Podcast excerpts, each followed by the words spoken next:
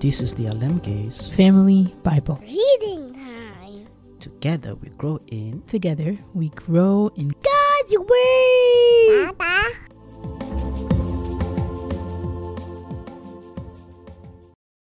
Zechariah 3. Cleansing for the high priest. Then the angel showed me Jeshua, the high priest, standing before the angel of the Lord.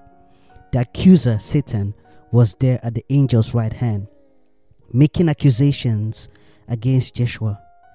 And the Lord said to Satan, I, the Lord, reject your accusations, Satan. Yes, the Lord who has chosen Jerusalem rebukes you. This man is like a burning stick that has been snatched from the fire. Jeshua's clothing was filthy as he stood there before the angel. So the angel said to the others standing there, Take off his filthy clothes. And turning to Jeshua, he said, See, I have taken away your sins, and now I am giving you these fine new clothes. Then I said, They should also place a clean turban on his head. So they put a clean priestly turban on his head and dressed him in new clothes, while the angel of the Lord stood by.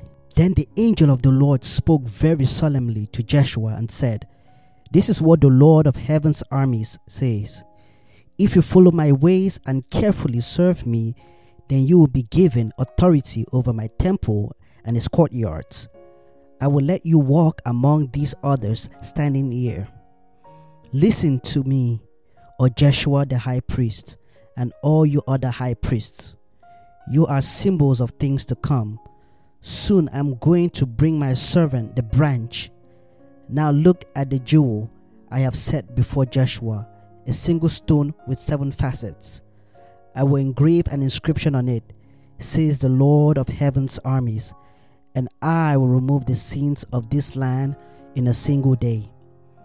And on that day, says the Lord of heaven's armies, each of you would invite your neighbor to sit with you peacefully under your own grapevine and fig tree.